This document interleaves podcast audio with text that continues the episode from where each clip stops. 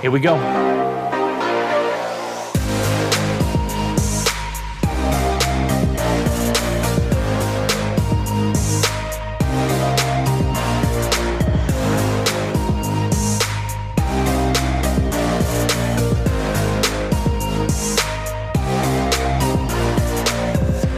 Hey there, folks. This is your host, Cameron Ivey of Privacy Please, and thank you so much for tuning in each and every week. If this is your first time, welcome to the show. Tell your friends about it if you like it. If you don't, let's just pretend you didn't listen to it. Thanks again for coming in, and we hope you enjoy the show. All right, ladies and gentlemen, welcome to Privacy Please. I am your host, Cameron Ivey, and with me, as always, my co-host and friend and... You know, Bagman. I'll be guy. Bagman. I'll just, be Bagman this week. Can I be the Bagman? Bagman? Yeah. With a G? Bagman? Yeah, with a G. All right. well, well, you know him as you know him as Gabe Gums. Gabe, how you doing, man? I'm well. How are you? I'm doing. Uh, Coming in on a Friday eve this week. Yeah, thank God. Almost there. True. Almost there. But we do we do have a really special guest on with us today. Some of you might actually know who he is. You should. Uh, Paul Asadoorian. He is from Security Weekly, and also he's the Chief Innovation Officer at Cyber Risk Alliance.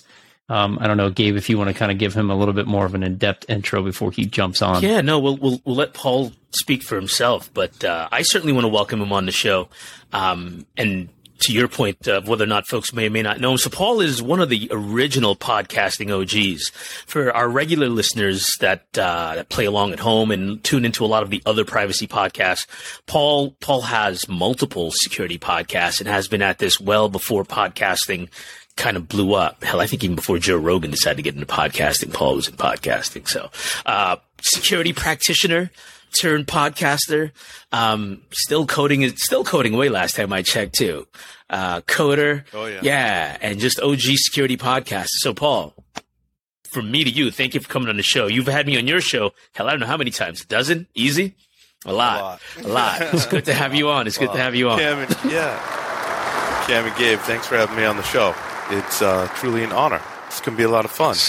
Uh, I like. Uh, I did another podcast actually recently too, and the term O G came up, which I think is hilarious because I'm a huge hip. I'm a huge hip. Yeah, that's right. That's right. Uh, so I did a talk at DerbyCon uh, around security and hip hop. So that was a lot of fun. For those who've again never even li- listened to the show, much less have uh, been in the studio. If you're in the studio while the, the team's recording and prepping and finishing, there's there's a lot of Wu-Tang going on. There's a whole lot of Wu-Tang in the background. Yes, a lot of Wu-Tang.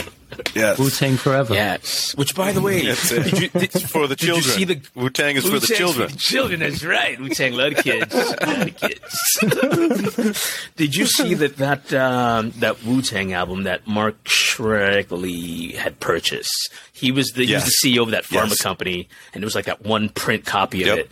The government just sold it off. But there's a clause. Did the government wow. sell it? We were wondering what yeah, was going to happen. Yeah, because they took all of his assets. Because he paid like a million yeah, dollars. Yeah, he paid like a million for it. Right? Like, they took all of his assets. Yeah, because you know he was he was he was playing games with the prices of insulin and all kinds of other nonsense. That's uh, no bueno.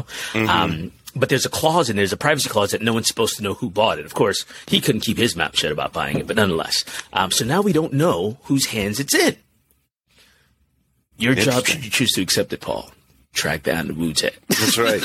I know. Because, like, as a Wu-Tang fan, I want nothing more than to, like, yes. listen to the album. Yes, yes, yes. All right, anyway, let's get into it, Cam. That's interesting.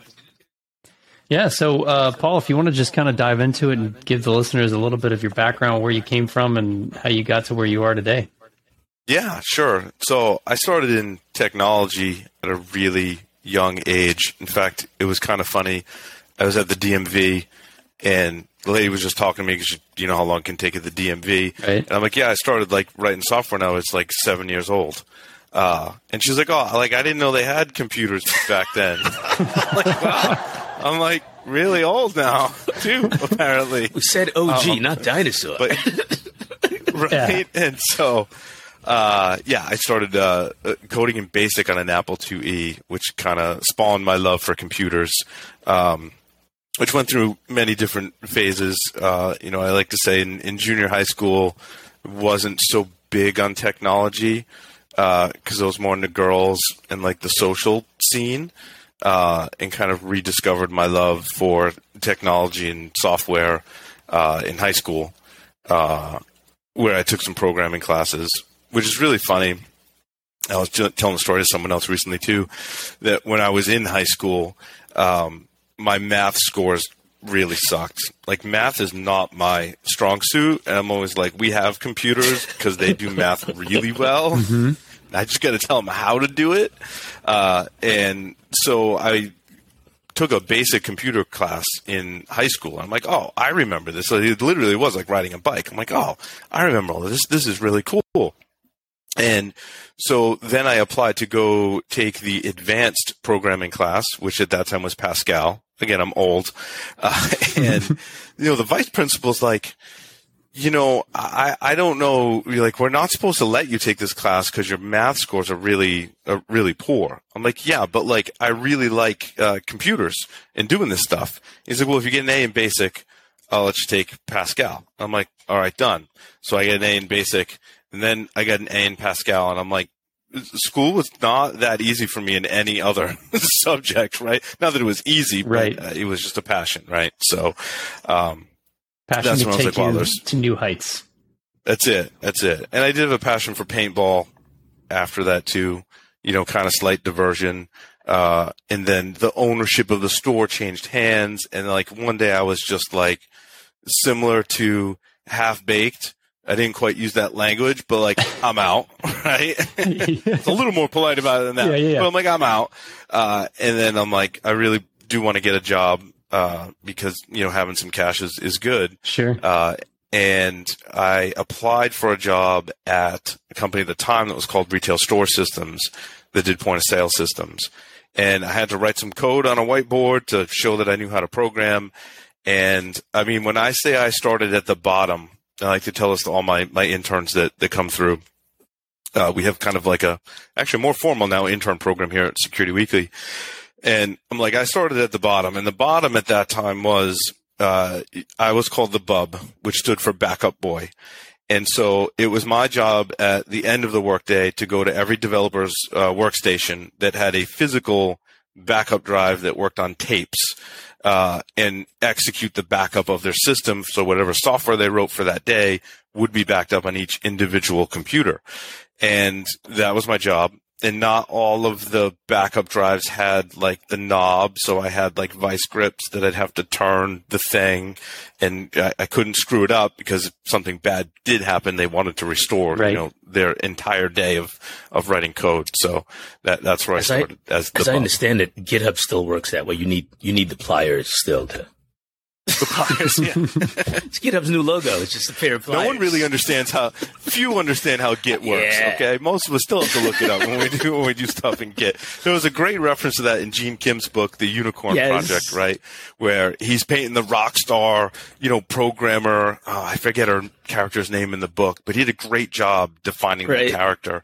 And even though he built that character up as being a really great technical person, she's like, oh, I still have to look it up how I run those commands in Git. I'm like, no, I don't You feel have bad. No idea how often I still have to reference to Git uh, help, like all the right. time, all the time. Git T-Fan versus yep. GitHub. Nonetheless, I'm like, I don't remember. I don't, but it's awesome. Yeah, so I, I still, it is. And I, you know, I still, uh, I very much stay technical because I can't, I can't get away from that. And that's just the way, the way I've shaped my career is, I want to stay technical, um, so I still write software. I love coding in Python and taking on technical challenges. Uh, it's not like a good day for me unless there's a technical challenge that is driving everyone nuts uh, that, that I have to solve. Uh, I, I think before I would, in you know, working in tech, I would kind of loathe those mm. days. Now I look forward to like, what's the great, like, is something broken? Like, what is the great technical challenge of, of mm-hmm. the day? Like, let's mm-hmm. go solve it. Speaking of technical challenges, so your show, tell us, first of all, tell us about the shows, plural. So list them and, and kind of give the listeners uh, sure. like the thirty second pitch of them. Yeah. So uh, Paul's Security Weekly was the first show that we created, which was interesting because it didn't start out with that same name. So I learned, much as I love technology, I had to learn about business and intellectual property and trademark. Uh, so we had to change the name, uh, and, and go with just Security Weekly. Um, but that was a show that I started, uh, with my good friend Larry Pesce, who is still a host on the show with me. Uh, we started in two thousand five. uh, when I was working in university. And that show's still relaxed, but very technical. So, you know, it, we start recording at six p.m., and we usually start drinking before that. um, and our our hosts and guests, you know, we're all kind of having cigars and drinks, and it's a very relaxed environment where, I, I mean, the goal for the show is just to sit around, have a good time, uh, you know, have a few beers, and, and talk yeah. shop. And and that has very much uh, carried forward, uh, you know, in the sixteen show. sixteen years, so. That's impressive. It's still one of my favorite shows, to say the least, but you yeah. know. Oh, yeah. Thank you. Thank you so much. Yeah, I think consistency is, is important.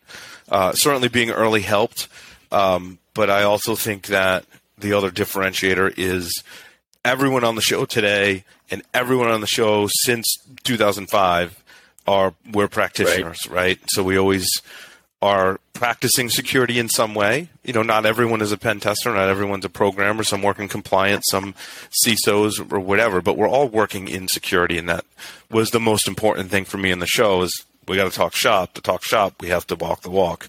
Um, so that was important. Being early was just lucky, uh, and being consistent was important too. Uh, you know, I, I don't do well with like chaos and scheduling. Like I've got like a little A D H D kind of going mm-hmm. on. And so for me, having that regular recording time where every week at this time we're, we're going to do this show uh, was important. Uh, you know, my wife and I often talk about how much of life I've missed out on things that have happened on Thursday nights, uh, which is kind of a bummer. Uh, but you know, you got to, you have to make those decisions, yeah. right? So. Yeah. I know that I know that feel all too well. My Tuesdays and Thursdays have turned into that, where they're they're extended yeah. work days on those two days in particular, and so right. I try not to miss out on too much. And the rest of the you know friends and family try that's to hard. schedule things if they want me to be included. They know like uh, that's going to be tough for them. Yeah. But right Thursdays yeah, are out for Paul. Yeah, right. But yeah, no, some things have been missed on Thursdays. So it, it is. Um, so then we. We always had kind of a news show um, because, it, it, you know, you guys have listened to the show before. We do a news segment on Paul's Security Weekly, which is really a discussion, and it's the last segment. So we've had a few drinks in us when we have that. So it's a lively discussion. It goes in a lot of different directions. And I think really identifying with my audience, listening to my audience, I knew that there were some folks that they just wanted the news. They didn't want the whole long kind of drunken discussion, right? They just wanted the news. And so uh, today that show is Security Weekly News. It's hosted by my good friend, Doctor Doug White, uh, who just does an amazing Doug's job. Awesome. I mean, there is that man yeah. is so creative. Like the stuff that he yeah. comes up with off the top of his head is just amazing. Total shout out to Doug. Uh, and he does a fantastic job with yeah. that show. So um, that show's growing really well. Um, Enterprise Security Weekly was an interesting one, and that stemmed from my work when I was at Tenable in understanding the security market. Like, what products are coming out? What problems are they solving? Do they actually work? And I'm like, you know, that that could be a podcast. It turns out that was a pretty unique niche for a security podcast. Uh, and, I, you know, I'll be honest, it's one of the easier ones to sell, mm-hmm, mm-hmm. right? Because, I mean, we're talking sure. about vendor solutions. We're talking about products. And so vendors want to be on sure. that show. Mm-hmm. Uh, and, and I think it does a really good job uh, and, and will continue, right, with my supervision, even though I might not always be the, the host on it, uh, of talking about solutions that work, like what works, what's out there that works, you know, what, what solves the problem for people. Uh, and I think that's really important. I so. still tune into that one because it personally gives me some insight mm-hmm. into what others are finding works for them. You know, I know, I know vendors get a lot of, of, uh, gruff in this industry. In fact, I saw, saw someone on LinkedIn the other day giving, giving vendors more nonsense. Like if someone blind mm-hmm. emails me again and says X, Y, Z, I'm going to tell them to never buy this product again. And so saw that you saw thread. that thread. You know what the first thing I did when I saw that yeah. thread was? I went and I looked up his company. I was like, oh, look.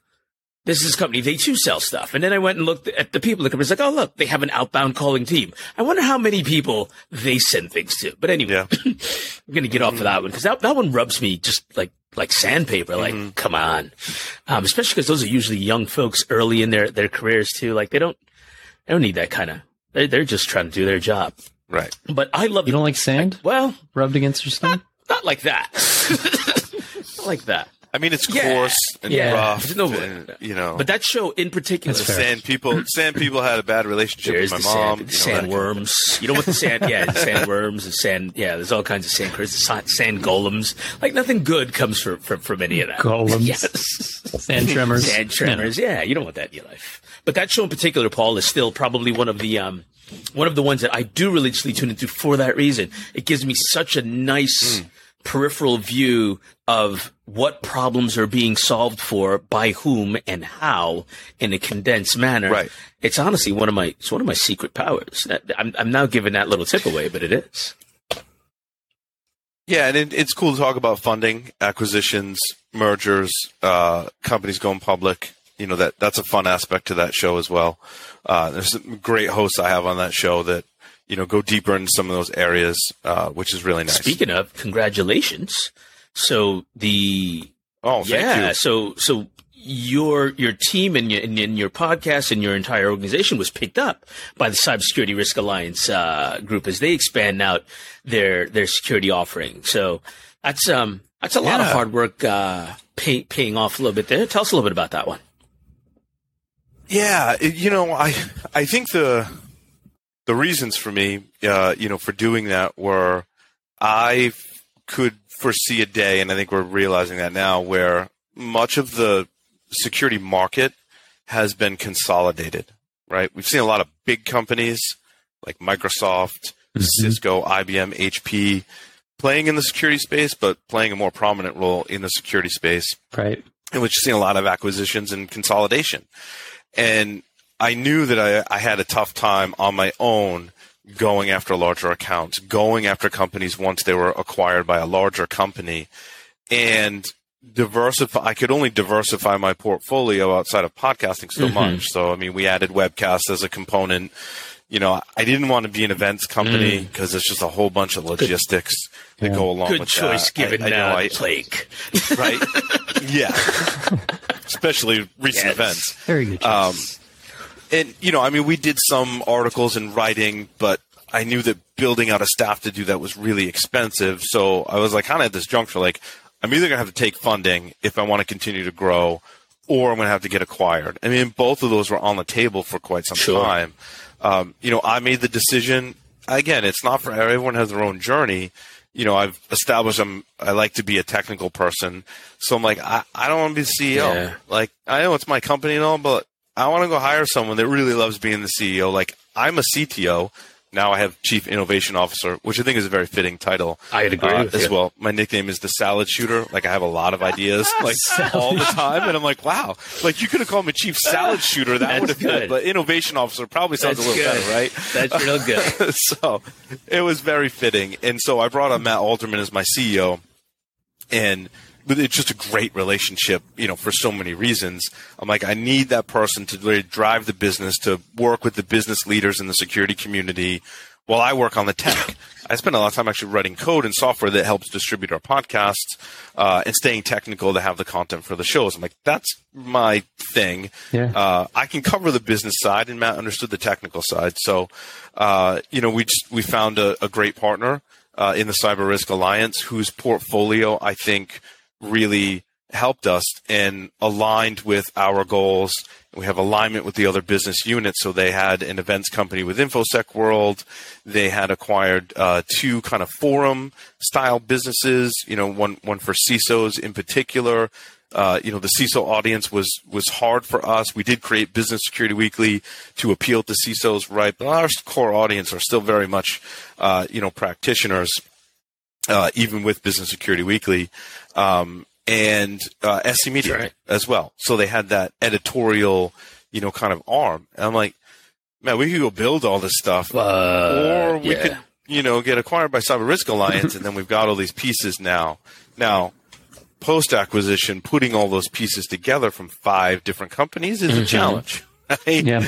Uh, in, in a lot of different aspects, but Uh, I, I think it was absolutely the right decision, and uh, you know, it's really fun to work with all the different business units and, and try and merge them together. It brings forth a lot of interesting challenges, ones that I would never even have anticipated once until you were like in the thick of things, right? I think it's fair to say you were your own C E O for a number of years, though, but recognizing that you'd gotten to yeah. the point where you needed to, in order to get to that next level, you needed you, you needed someone else whose sole job was going to be to wake up and think about that and not all the other things mm-hmm. um, was awesome. Yeah. And the Cyber Risk Alliance um, network, like especially for, again, you know, some of us folks have been around this for a while, like S C Media, like, you know, that's been just a staple in my life for as long as I can remember being in technology, right? Like those, those are, uh, those yep. have been very informative and, and fulfilling parts of, of, uh, the ecosystem and, and echo chamber, if you would. I have a question. Yeah. Cause I know some of the answers, but our guests don't. You talked about staying very technical and distributing all those things and still writing code. Um, how has the podcasting process evolved for you, specifically as a security podcaster, right? So there are a couple of elements in there. There's first, there's the getting all of those folks on the show. Because as you and I know, us security folks can be a little cagey. Mm-hmm. So, you know, you have to have some relationships first, first off. Yep. But then the second half of that is because you do, as they say in the industry, a volume business, my friend. Like you've got, you got multiple platforms, multiple yep. shows. How do you guys push that much content? Mm-hmm. Um, so there was a time, it's interesting you asked that, because there was a time for a while where I was doing a lot of the post-production. Mm-hmm. Sorry, I'm trying to get no my worries. W- um, which today, by the way, is all Cam's. And, uh, Cam's listening intently like, because I do all the post-production. Gabe just shows up. yeah. And so what I realized at, uh, so I should also start, so when I worked at uh, university, Uh, I was a Solaris systems administrator, and I really loved the. So, I mean, I had it was a team of us, maybe a hundred, you know, Solaris systems uh, that we were responsible for, uh, including send mail for like thirty thousand users, and you know, the slogan of "I can replace you with a very small shell script" really resonated with me, right? I. Because like people think like, oh, you do Unix, you, you really like to type and stuff. No, like, no I really like yeah. to automate things because I don't like to type it, uh, and I can't manage all this stuff unless I automate some things. And so, I'm editing the the podcast and publishing them out to various outlets, and I'm realizing that it takes about I forget the exact math. If it took three hours to record the show, it took at least three hours to do the post production. Uh, sometimes longer, right? Sometimes it could be as much as six hours. Long show, yeah. To get that out. Yeah. And I'm like, I have to automate this. And so we started to develop and uh, design and develop software that would basically help us with post-production and publishing. Uh, I was doing a lot of copy and pasting and spreadsheets and stuff like that to keep track of things. And I'm like, this is a software problem. Um, so we started developing this application called PPWorks. And it was helping us automate the production of that. And without that, I was not able to grow to as many shows as I have today. So when we look, it, it eventually like all roads led to PPWorks. So I was like, well, we need to track guests. We need to track hosts. We need to track sponsors. We need to track slots on all of these shows. We need to track announcements and make sure everyone's reading the right announcement. So it really helped us automate not just the production and the post-production, but now the pre-production Ooh, yeah, yeah, yeah. Uh, of everything and collect stats. And now it's growing to a point where I'm like, I want a customer portal where sponsors can log in and get their things. And we're building a React interface for it and an A P I. And, you know, it's, it's really cool to see uh, the progression from basically like a tool where I was like, we need a shell script to help us, you know, pump out the podcast uh, to have it be this kind of living, breathing application that really everyone in the organization will interface with at some point, right? The salespeople need to see the schedule. Yeah. Uh, the customers need to see what commercial ran in their last program. Um, you know, production engineering obviously is, is using it. They upload all the videos so, to it. Selfish question. Like that, is so. It ready yet? I want my hands on it. Cam needs his hands on it. Is it ready yet? Can we get it? Yeah, I will talk All after right. the show. It's not. It's really still kind of a tool for us. I, I do want to, you know, get that you, out you there. You are onto something. Uh, so, friend, so like right now, it. we're yeah. lucky mm-hmm. enough we don't have a lot of the problems you do. But we want to have some of those problems at some point. Most of our work yeah. is on the pre-production side. I mean, that's not, to, to be fair, Cam does a ton of post-production. Yeah. Like last week, he had to do a shitload of post-production. That's a different story. Um, whole different story. Uh, it it does happen. Been there. But on the pre-production side, yeah, we've got to track a lot of things, right? Like there's always a lot of moving parts. And we just, because, you know, I'm a man mm-hmm. with, with, with, a hammer, so everything looks like a nail. So I just use like a straight up Kanban board, right. and we just move those things to. Yeah, the, no, those yeah, work. It just it works. Right? Yeah, like it works.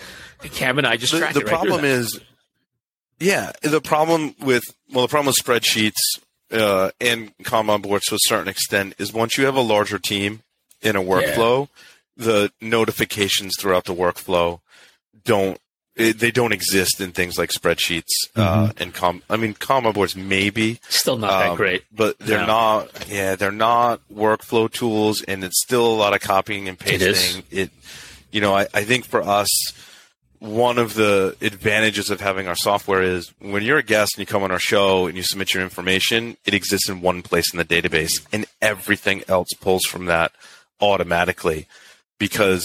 To put out eighteen hours worth of podcast content a week, it needs to be automated. And I can't have people going, oh, the guest name is spelled wrong here, but not, mm-hmm. you know, one, one record, uh, and notifications, you know, when things happen, uh, or what's missing from a lot of tools. Mm-hmm. Let's switch gears a little bit. Let's, let's talk a little more shop. You've been doing this for sixteen years. I mean, well, you've been in the business for long now, but the podcasting in particular for that long. Trends. I want to talk mm-hmm. about the things that, that, that are just like reoccurring themes because you speak to an ungodly number of practitioners on any given day of the week, and they're they're all they're all in the weeds too. So, what's what's happening out mm-hmm. there in the world? What are some of the conversation topics that have, that just won't die, won't go away, keep coming back, or even some of the new ones?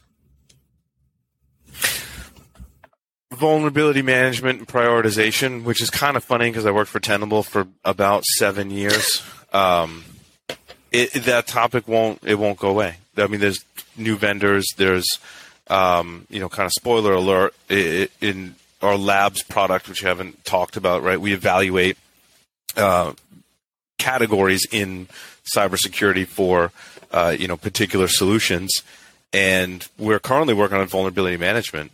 And it's amazing how it's still an issue in so many different ways, and.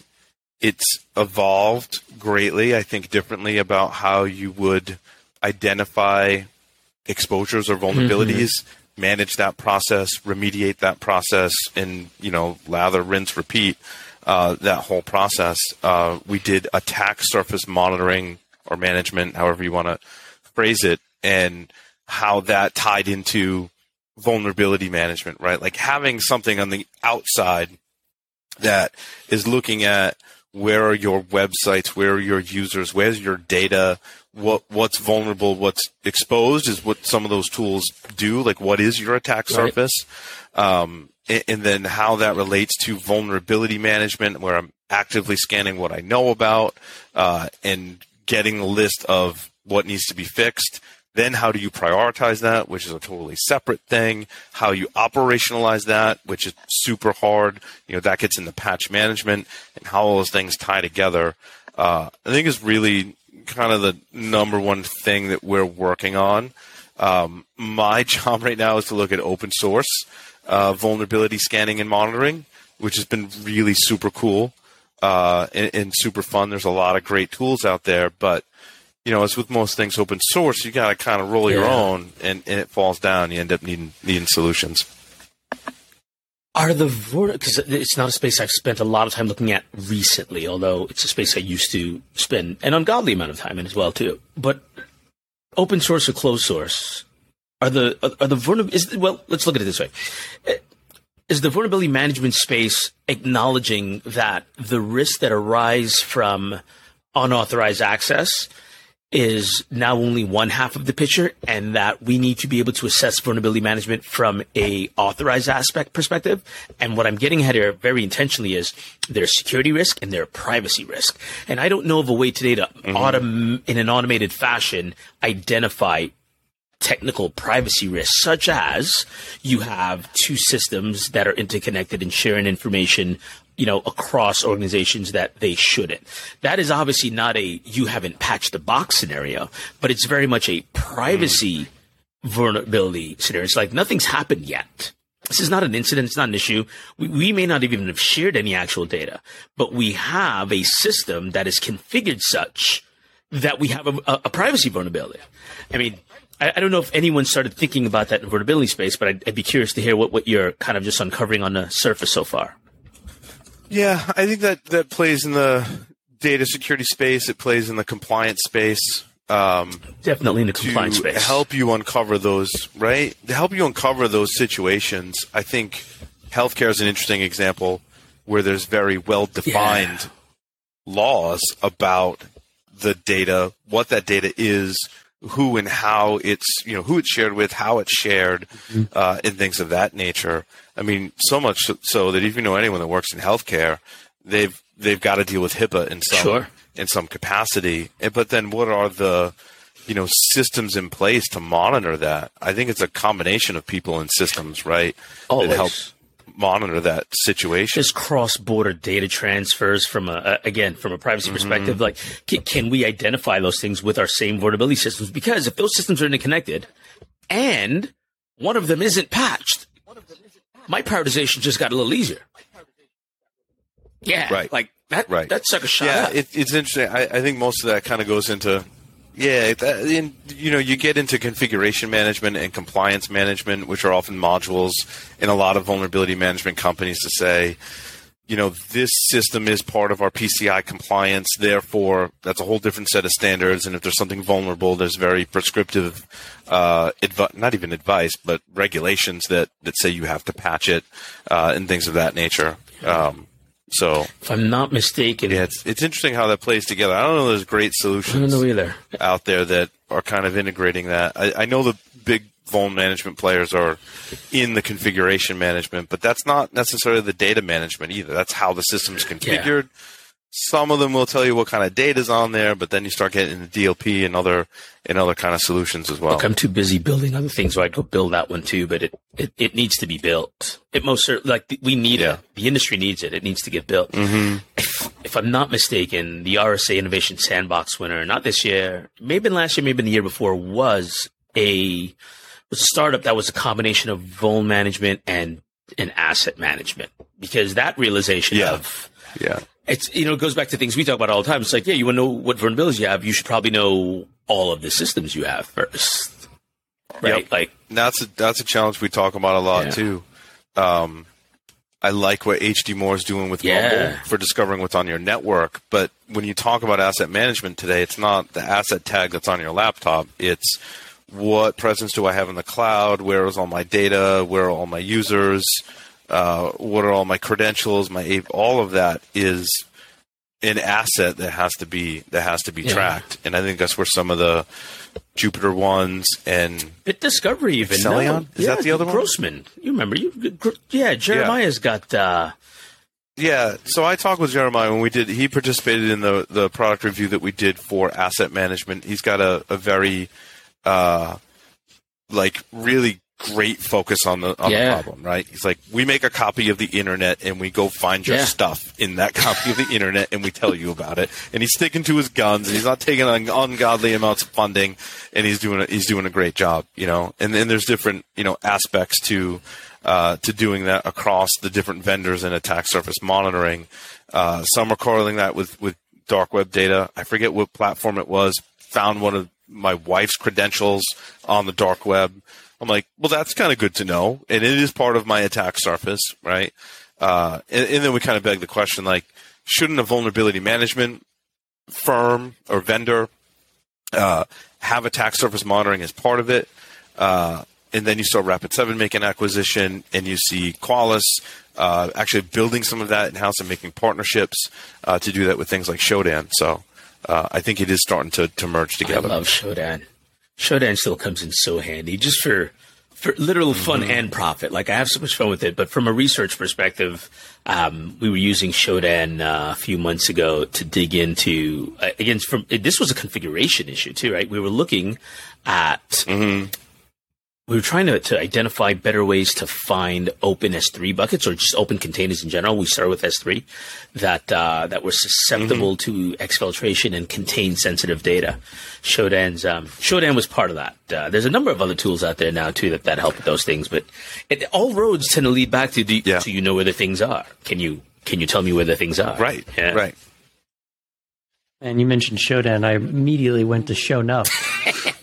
From uh, of, uh, Last Dragon, of, of the Last Dragon, yeah. Shonuff was a Shodan.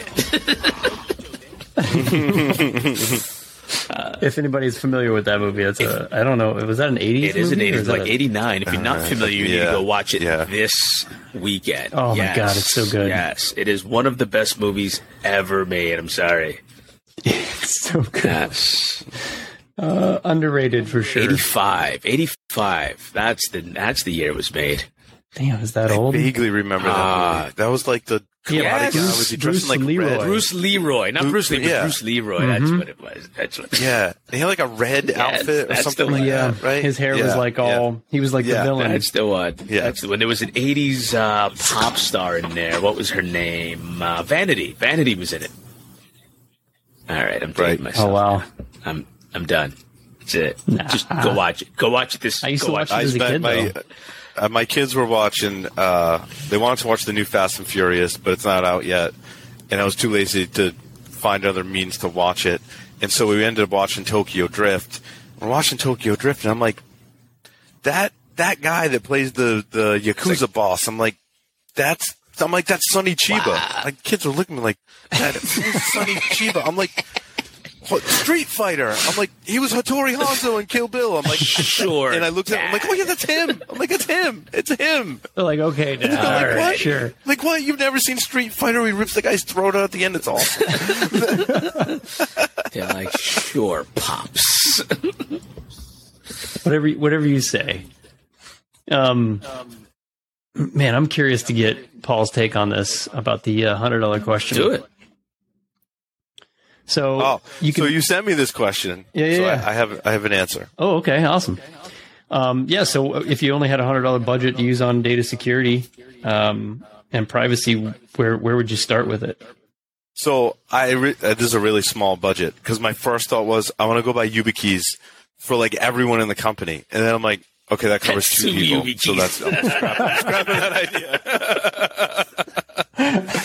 So then I'm like, well, if I had one hundred dollars, now it depends on how many people as to the quality of beer that I could get, mm-hmm. but I would buy beer for my entire company. And then I would sit them down, and I just talked about this on Enterprise Security Weekly, and I think I would, like my top three things for how you can protect yourself online, both for the company and both for your personal accounts. I would have beers with everyone, and we talk about those those three things. And the first one would be to have a password vault.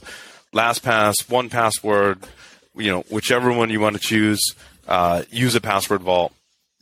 Then the second thing would be multi-factor authentication mm-hmm. um, of some kind. And we'll talk about, you know, various levels, right? YubiKey is great, but obviously they cost money. You have your phone. You can use S M S or an authenticator app uh, and roll through that with them and be like, you need M F A, especially on the credentials that protect your vault, right? Have M F A on that. Um, and then add a PIN to your cell phone account, like with your cellular provider, have a PIN on that so you can't get SIM swapped. I think for me, those are like the top three things that I would tell people if you want to protect your data, your privacy, your online accounts. You got to do those three things. I didn't things. realize that the last one wasn't standard. That's talk about ignorance on, on the part of the. For some providers, yeah. it is. From not all. I've of had them. one on mine for not all of them. a very long time, and I just yeah. assume it's like, of course, like that's A T and T. A T and T has been big on that. Now the, the attackers get around sure, it. sure, but um, you got to slow them down with social engineering. Yeah. You got you got to social engineer a little harder, yeah. you know, to get around it.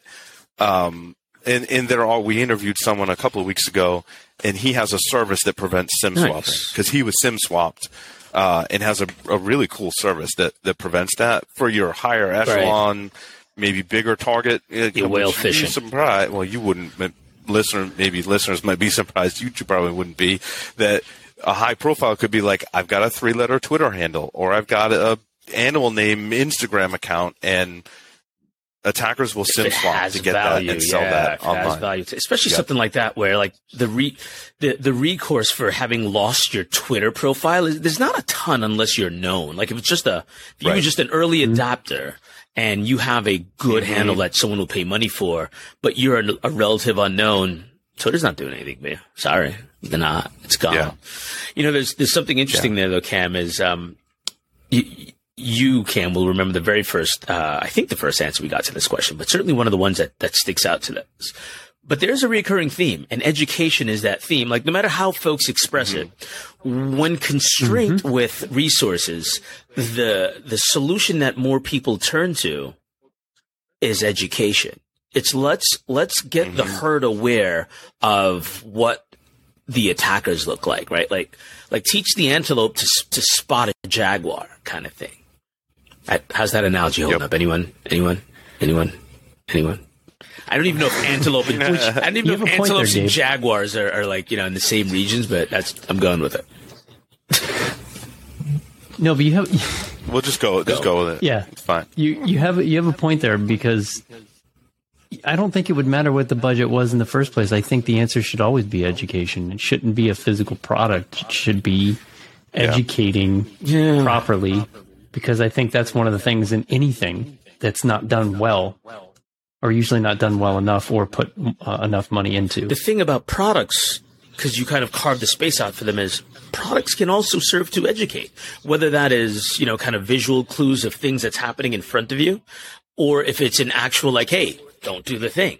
And I agree with you, though. It shouldn't just be any one of those things. Um, education should come first, but like you, you folks have heard me rail about this before. We're, we're not building the kind of solutions that empower everyone to participate in solving this problem.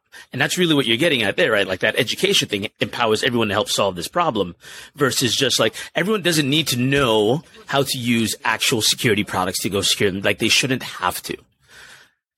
And it, right. And they shouldn't have to know how to spot every different attack out there right. either. Mm-hmm. I, I, I'm kind of in the camp of allow your users to understand that everyone online is probably going to lie to you. Like whether it's a text message, a phone call, however you get that communication, people are going to lie to you.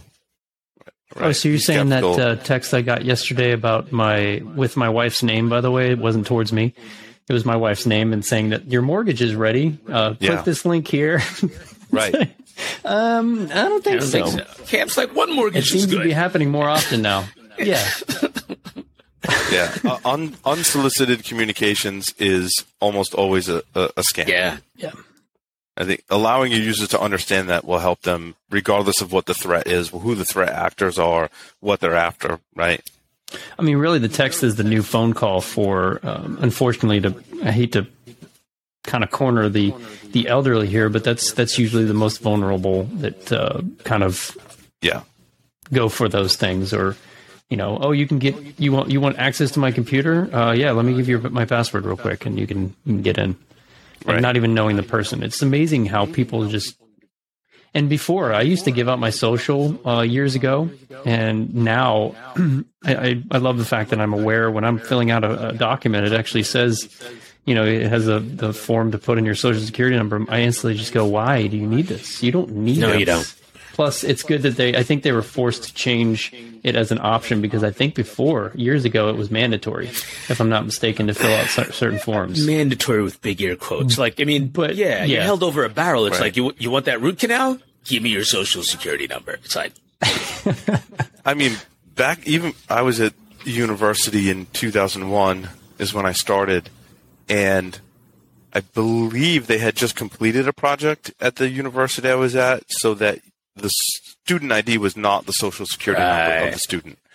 At that time, there were still many universities and colleges that did have your social security number as your student sure. I D. Mm-hmm. I remember that. And I think it was the, is it FERPA. The, some of those, yeah, some of those regulations, I, I think, actually mandated that no, you can't collect that, or if you do, like, you have to go through great lengths to protect it, and there could be fines. Like, I, I think it really was regulation that FERPA helped. did, help did that change problem. that. And uh, there's there's one system in particular. I'm not going to bother plugging them because it's neither here nor there. But there's one system in particular that most unis have picked up on using, and it has, yeah, it's, yep. it's replaced that.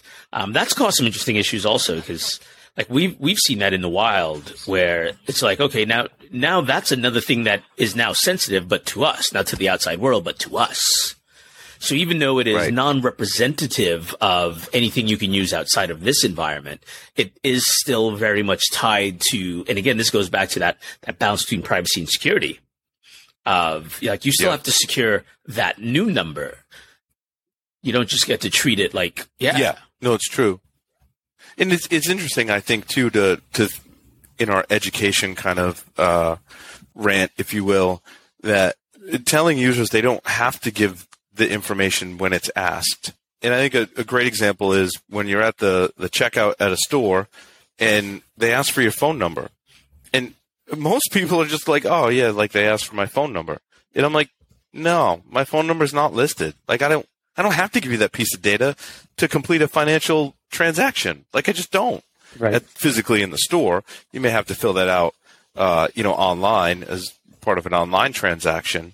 Uh, but, you know, just knowing what data you have to share and what and what you don't, I think is is really important. And why they collect it. So that's the thing that's changed with a lot of privacy regulation now is purpose mm. for processing and collect. Like, you now have to have mm-hmm. my implicit buy-in. I have to opt in to how you're going to uh, share that. That's that's some uh, that's progress, right. I think.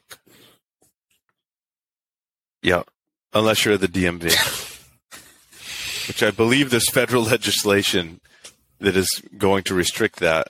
But that's why you get the calls about your car's warranty. Yeah, is because your local yeah. D M V has oh, soldier. I was going to say, is that kind of common? I get that. I get that daily. And that, and a lot of it you can't opt out of. Right. Like the D M V just has your data and they just yeah. sell it.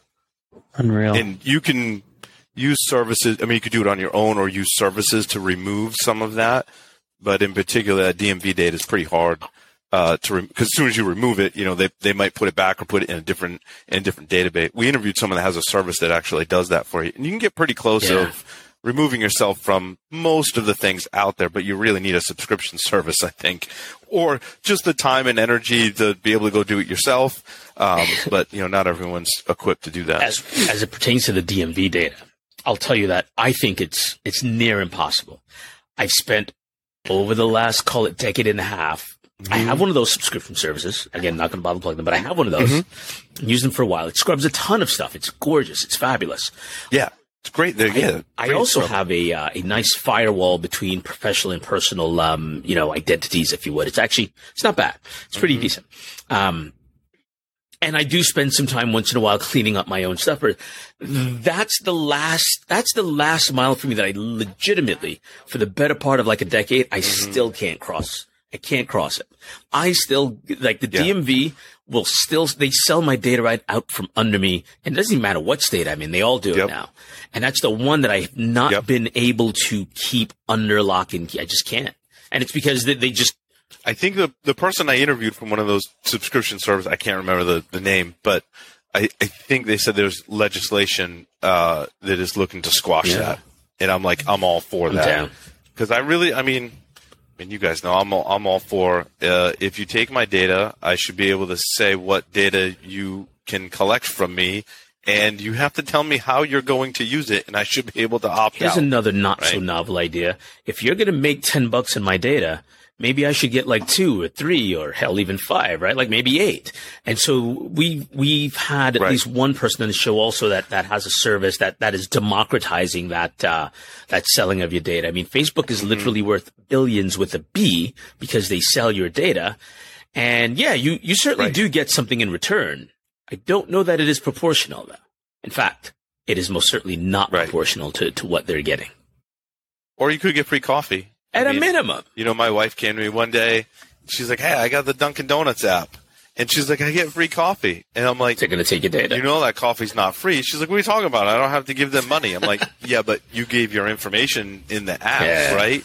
And she kind of just rolls her eyes like, oh, no, I like free coffee. I'm like, no, they're selling your data. Like, they're monetizing that. Right. They're not just giving out no. free coffee because that's a bad business model. Like, even someone just starting business school, and other people, right? Most people know yeah, that's no bad way to give yeah. things away for free if you're trying yeah. to make money. I'm like, they they are monetizing right. that. And she's like, yeah, I, don't, I, want, I, my free coffee. I want my free coffee. I understand and respect that position. And that's, that's the majority. I don't care. Here's the thing. I respect and understand position because at that point, after speaking with you, she made an informed decision, right? Like versus most people mm-hmm. just like, ah, free coffee. Like making the informed decision, I'm okay. Right. If that's what you believe that is worth to you, then go for it. Now, I might come along and tell you, hey, if you right. stop selling it to Dunkin' Donuts and only exclusively sell it to me, and I'll give you ten dollars a day, is that worth more than your two dollar coffee, right? And like that's what some of these new platforms right. are are trying to do is like, yeah, like I, I'd love to be able to bid my data out. I mean, there's a whole host of other issues, of course, right? There's there's uh, yeah. you know the equality of, of someone's data versus someone else's data, and you know zip codes and all that good nonsense. But hell, yeah, it, it's interesting. You guys posed the question of where where do I see data security and privacy heading in the, in the next several years, and I mm-hmm. think that. I had like two scenarios. One is this very dystopian future that you've seen in a lot of like, you know, science fiction, and thank God there's fiction today, but where the corporations have just run rampant and you, there is nothing, there is no privacy anymore, and that everything about you is shared with big corporations and decisions are made based on your data and the behavior that they're inferring from your data, so your car insurance, your utility bills, mm-hmm. uh, you know, your credit and loans, all of that is based on the data about you that they're making decisions on. So they're tracking my car, seeing how I drive, and adjusting my rates accordingly. I mean, you could translate that to healthcare. Paul was on a podcast and smoked cigars. Now his healthcare is gonna is gonna go up. Uh, you know, all those different data points are used against you, and no one has privacy in Paul's dystopian future. I don't know what you'd call that, would, that movie. I, I would call sad, it a though. documentary of current day. yeah. That's yeah. what I would call it. Yeah, yeah. It's, yeah. It's, I mean, everything you just but, described, you know, the yeah, other, that happens. Yeah. The other is the utopian future where we have control of our data. There's regulations in place to limit what uh, data is collected about us, and corporations have to give us control over our data. Mm-hmm. They have to destroy our data after a certain period of time. They have to tell me exactly what they're doing with it, who they're sharing it with, and I get to control what happens, right? That's like the complete other end of the spectrum. My guess is we'll uh, land somewhere in the middle. I, I do kind of believe regulation is a powerful tool. Uh, I think we saw that with G D P R to give people back control of their privacy and data. Do you think that applies to the facial recognition that uh, identities that were stolen? Yeah, that's that's a hard one. Biometrics is a, is a difficult one. Yeah, because once it's out there, it's out there, and there's nothing you can do to to change that, right? I mean, Social Security number is kind of the same thing in terms of piece of data that, well, it's super hard to change. You can get a new one, right? You yeah. can change your name. Uh, you could change your face. I mean, don't get me. Maybe that is a little science fiction, but you could. You could. Hey, Face Off uh, is real.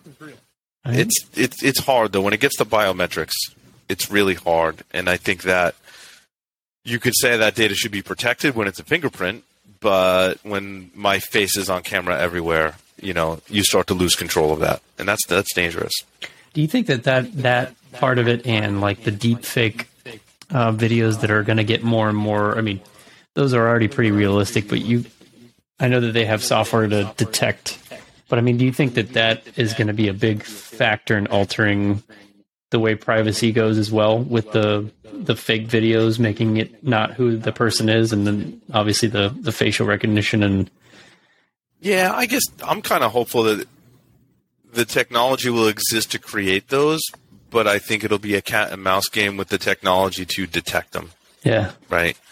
Because it it's pretty hard to fully replicate a human. In fact, probably impossible today for you to think about it in those terms, to fully replicate a human and have it not be detectable. Austin Dynamics is trying uh, real freaking hard. Yeah. Right. And, you know, there may be a time where we're in Blade Runner, yeah. which would be a great movie, but, you know. replicants, that's what replicants, replicants, that's right. It's happening. It's interesting. Um, so, Paul, is there anything uh, that you can give our listeners around, I think you kind of touched on it earlier, um, but is there anything that you want to add that we didn't get to talk about or around fixing your security, um, or just if there's anything that you want to talk about that we, we didn't bring up during this show? Yeah, I think when we talk about corporations fixing their security, and I talk to my friends that are doing pen testing today, and you know, many of them are fairly now elite. I would call them elite penetration testers, where they're they're testing the companies that believed and put a lot of effort into their security and still having success. And I often ask them, I'm like, so what? What? What's the when you run up into a client that's a huge pain in the butt to have a successful pen test? What do those companies have in common? And I think oftentimes it comes down to uh, teamwork. Mm-hmm. So the people aspect of it, there is very much a team effort with respect to security. And, and that can only stem from buy-in from the top. Um, but they're like the teams that really work together uh, with all people in the organization are certainly the hardest, right? Uh, and the teams that have kind of nailed that people, process, technology uh, kind of workflow. Uh, and so I, I think that, you know, we often want to just go buy something or, you know, check off this list of things that we can do to be secure. And we all know that in when you work in security that that, that doesn't work.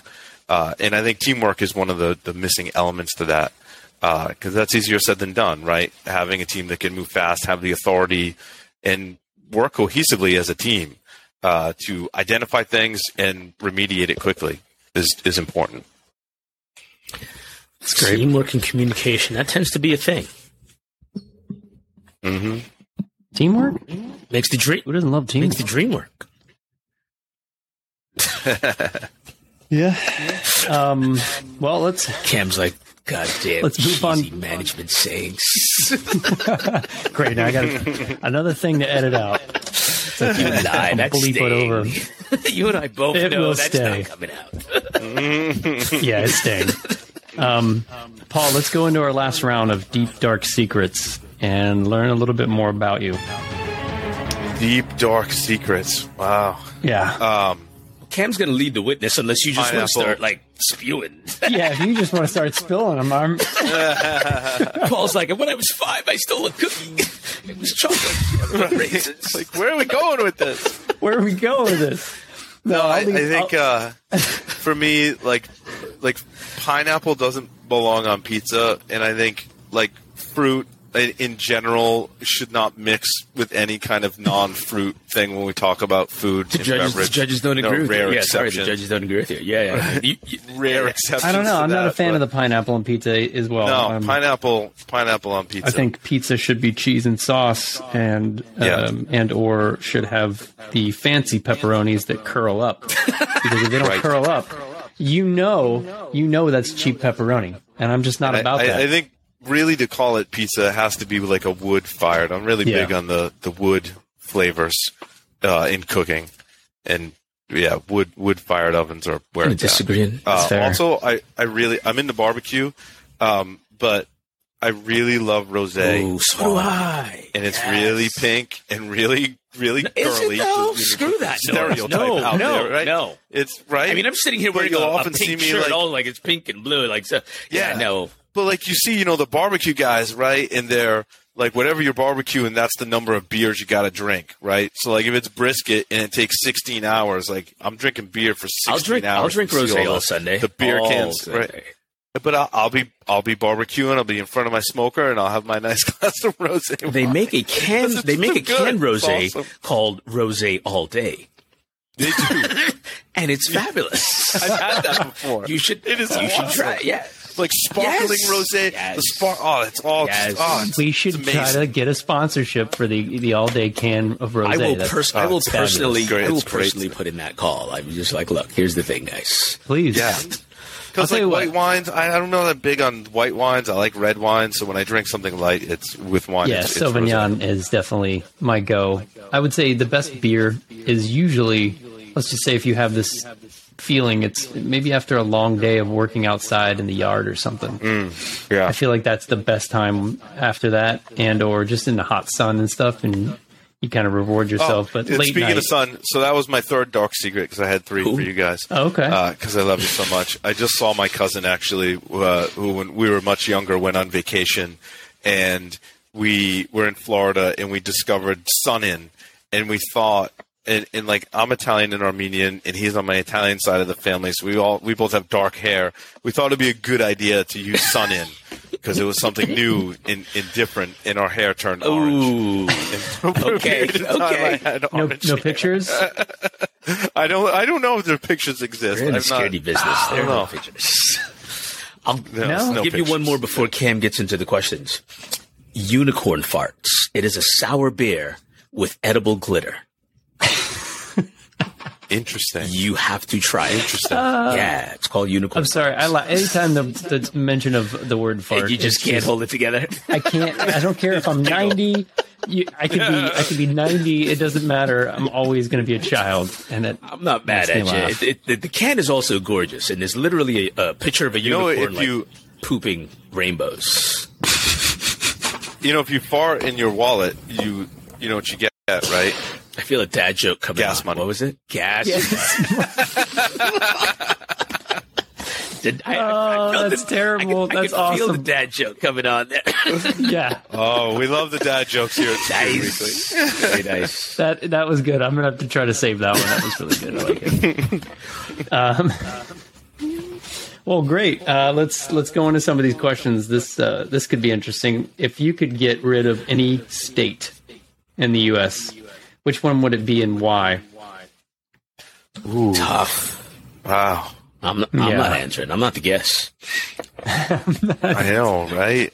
Because no matter one. what I, no matter what I say, I'm I'm gonna offend. To be someone. fair, there's that's, probably that's two not... states where you will offend a small number of people, but most people will be like, "Yeah, no, we get it. It's it, we don't like it, but we understand. but we understand. Like we don't even have to mention them by name. They'll be like, "Yeah, no, we we knew you were talking about us." I mean, I, I guess I guess it would be like it would have to be one of the states like you just fly over, and we call them the flyover states.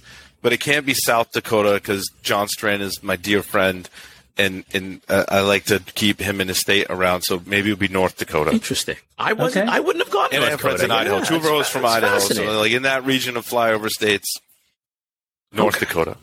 And I then, don't even know if I know anyone that. In North Dakota, although the, the one friend that I have in North Dakota is going to hear this and, and chew me out. South Dakota's feeling pretty bullish about your, uh, yeah, they're like, we want to be the yeah. only Dakota. Yeah, too many Dakotas. Right. I don't know. If yeah, we should yeah. see how many active listeners we have in South Dakota, but uh, I would imagine it's very yeah, low. Go ahead. South Dakota's got Mount Rushmore, right? So we can't get rid of that. So yeah. Uh, I, I'm not answering.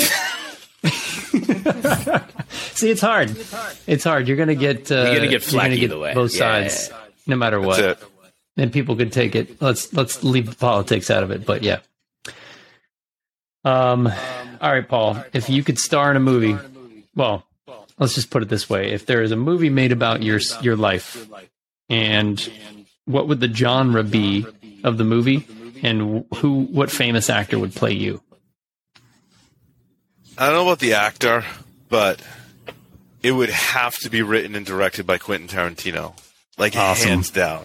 Hands down. He just did Rogan, and I don't know that he's done an interview uh, you know, like that for that length of time. Mm-hmm. Uh, and I I would trust his ability to cast someone that would represent me in the Quentin Tarantino style movie that would just be That's awesome. a tough job right. to cast. I mean, yeah. he brought he brought back Travolta. He did. That's a tough like, one to cast. I, mean, I could see Travolta playing you though.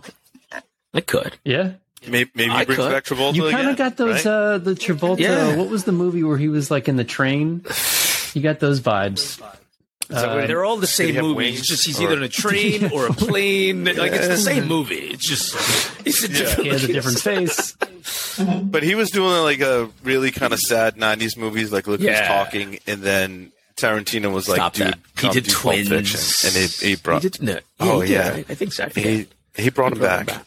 He brought I could him back, also see Sacha Baron Cohen playing you, too, though. I could see that. You got a you got a little Sacha thing going on. Sasha I don't know Baron who that Cohen, is. Yeah, yeah, yeah. He's, uh, and he's really, really diverse. He like, is. He, he can do pretty much anything. Plays Ali G. Um, well, that's old school. What the hell did he do recently? He's um, he's Borat. Borat. He's Borat. But if you've only ever seen, oh, if you've okay. only yeah, ever yeah, seen yeah. Borat, though, that doesn't genuinely give you his range. No, like, no, no. His range is it's wild. His range is really deep. Yeah, yeah, yeah. What was his name in uh, Talladega Nights? That's one of my favorite characters. I don't remember, but he he was in, he plays like the.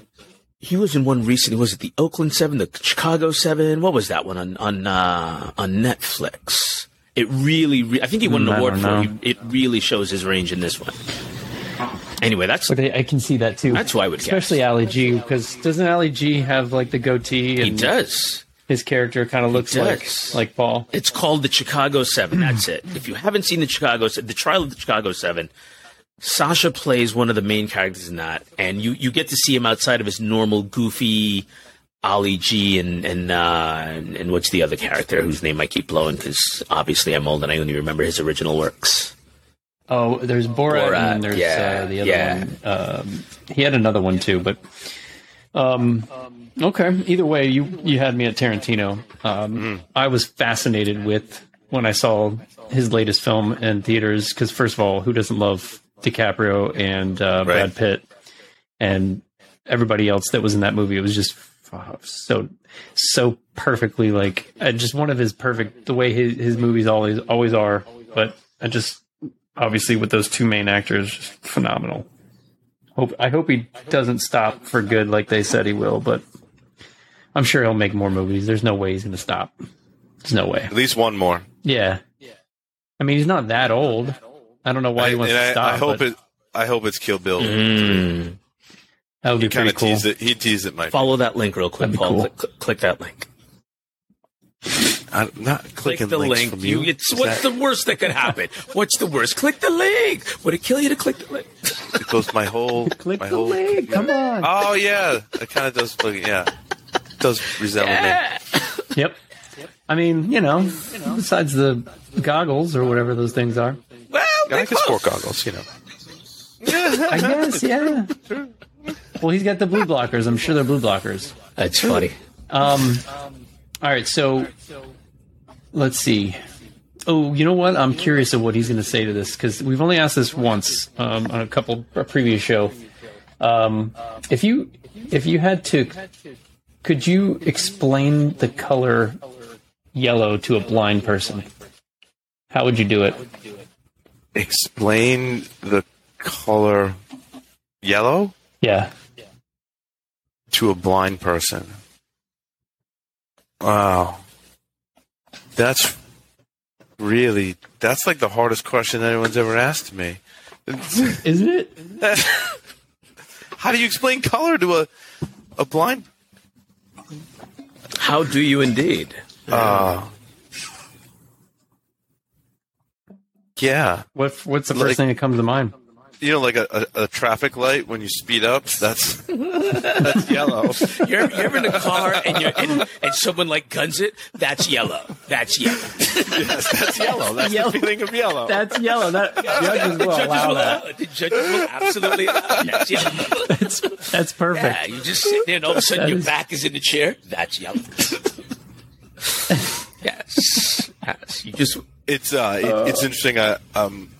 Uh, well into, I don't know uh, if I'm three quarters of the way through, but I'm listening to Exploding the Phone uh, about original phone figures. Oh, yeah, yeah, yeah. And when I first started listening to this book, I'm like, oh, they're going to start with like the cliche, like yeah. crunch. And what what I realized that he doesn't show up till like midway through the book. And also, you I learned that he was not the one that figured out the whistle was twenty-six hundred hertz. He got credit for it. Uh, which is also... He, he got credit for it, but he wasn't the first one. It was guys like Joe Ingrassia yeah. and others who, by the way, most of the early phone, what made me think of it was they were blind. So I didn't know that, but I'll say the and following. Had because hack the phone because system. You, you and I have talked about this on shows before. Um, mm. I've got a little bit of a freaking background. The thing Crunch did was he figured out that the whistle in the box replicated the same tone right. that the blue boxes that we would reconfigure from Radio Shack did. And those right. original blue boxes. But he wasn't the first one to yeah, get a hold no. of, of the whistle. And those those and blue boxes were, were also originally, you're right, I hadn't thought about that in years, but they were for blind and deaf people to use. So you'd program in the phone numbers you wanted, and you'd hold it back up to the speaker, yeah. and it would replay the number. So because right. you couldn't see what phone number you were dialing. And it would it, do that for you. I also learned it wasn't the it wasn't the first toy to emit a twenty-six hundred hertz. Quite tone. Likely not. Yeah. There was something called a cat. It was like a cat and a canary that had like a flute in it, and someone figured out that could. Was that the thing with the slide with the tone? It, it was like a little slide yes, that you pulled. I believe oh, so. Oh, I didn't yes. know that. Yes, but now Joe Ingressia was was special. Because he could whistle twenty-six at twenty-six hundred hertz. Yeah, that's hertz. Bananas. I remember hearing that. And so story. If he'd walk by a payphone, yeah. someone would be on a payphone, and he'd whistle, and the call would disconnect. I'm like, that's crazy. That's some hacking that's, right that's there. That's the shit right there. Yeah. Unfortunately, he, he passed away. A lot of the early, uh, I've started looking these people up because I'm like, where are they? Like, can they come They're on the show? They're all up there and, now. And yeah. A lot of them, unfortunately, passed away. That's cool. Yeah. Shit. Don't don't say that too loud. As I sit here and say, I used to freak. Like, no. I too, right. I too someday shall return to dust. So it is what it is. So Paul, what, um, what is there one application on your smartphone that you use that you have to use that you don't like personally? An app on my phone that I have to use that I don't like. It's pretty much all of them, actually. uh, the one that really pissed me off recently is uh, I, I won't name the names, but like I bought this smart sprinkler thing. Uh, so like it replaces your uh, the old analog thing that was your sprinkler with a smart sprinkler, so you mm-hmm. can like uh, activate your sprinkler system and set schedules from your phone. Uh, and, and that one just doesn't turn on. Like I've gone through all the settings in the app about three times. And it, it just won't turn on, so I, I'm buying a new one. So I don't know if it's the app or the device, um, but that one's really bad. It sounds like a great idea, though. Does it work? It is actually kind of cool. Like, you impress your neighbors, because I'll just be standing out, talking to my neighbors, be like, I got to water my grass now. And I just whip up my phone, and my sprinklers turn on, and everyone's like, it's really good for when, It's good for when, it's good for when the solicitors show up, or someone's dog's pooping on your lawn. Just yes. like, ah, make yeah. that go away. Oh. By the way, I can't stand that. The worst is when people put their dog poop in your trash cans that are on the street, if you haven't yes. pulled them in yet, because then it dries up and tracks flies. It's the worst. I can't. I'm I'm going to lose my mind. I don't have to go down on a rant for that, but that is one of my biggest, biggest pet peeves. Yeah, people Facebook, that do that. Facebook is also the other app that I have like a love-hate relationship with, because I hate the, the feeds yeah, uh, and some of the comment wars. But it's I also terrible. Like seeing my friends on there that that I know in real life that I like is nice. But I also like the Facebook groups too. Yeah. Because I, I feel like that's one of the best benefits of Facebook is, is some yeah. of the groups got good stuff on barbecue, memes, yeah. jokes, that kind of stuff is a great source. For, but then you're like, you're in the app. And then you're like, yeah. oh, I'll go check my feed. And then there's just, now there's stupid Poison. stuff happening in the feed. Yeah. And people that think they're doctors making Facebook comments and things like that. Yep. Just, Everyone's you know, a doctor on the internet. I'm a doctor. I'm two, I'm two yes. doctors on the internet. You didn't know that, but I am. I'm two doctors on the internet. Yeah, yeah. I'm, a, I'm a podiatrist and an epidemiologist. Well, um, That's it. Well, Paul, um, we really appreciate you taking the time to, to join us. And, man, it's been really fun. And uh, thank you for what you do and for just being an inspiration, O G. in this in this realm for me at, at least. And uh, again, thank you for coming on our show. It's it's a it's a pleasure, and uh, excited to watch how, how things roll out for you with the, the merger, and really excited to see how things go. Awesome. It was a lot of fun, guys. Yeah, no, thank you so much. Thanks for coming on, brother. We're going to talk soon. It's always a pleasure seeing you. I got to get up there soon, too, by the way. Yes. We should schedule that relatively soon. Can't wait to yeah, see you. I was in the Northeast not too long Absolutely. ago. I'll be back again. I'm going to let you know what. Yeah. Come back to Done. the studio. Right on. I just wanted to thank all of you out there for tuning in each and every week, and to all of our amazing guests for coming on. I, I know that there are millions of other shows, and it means the world to have you with us on this journey. We are so grateful that you choose to listen to us each and every week. If you like the show, tell a friend, have them tell their friends, and then make maybe make some new friends along the way, uh, so we can continue to spread the word and keep learning together. Let's protect what matters most. And by the way, D J, can you go ahead and drop that outro beat and keep it classy? We'll see y'all next week.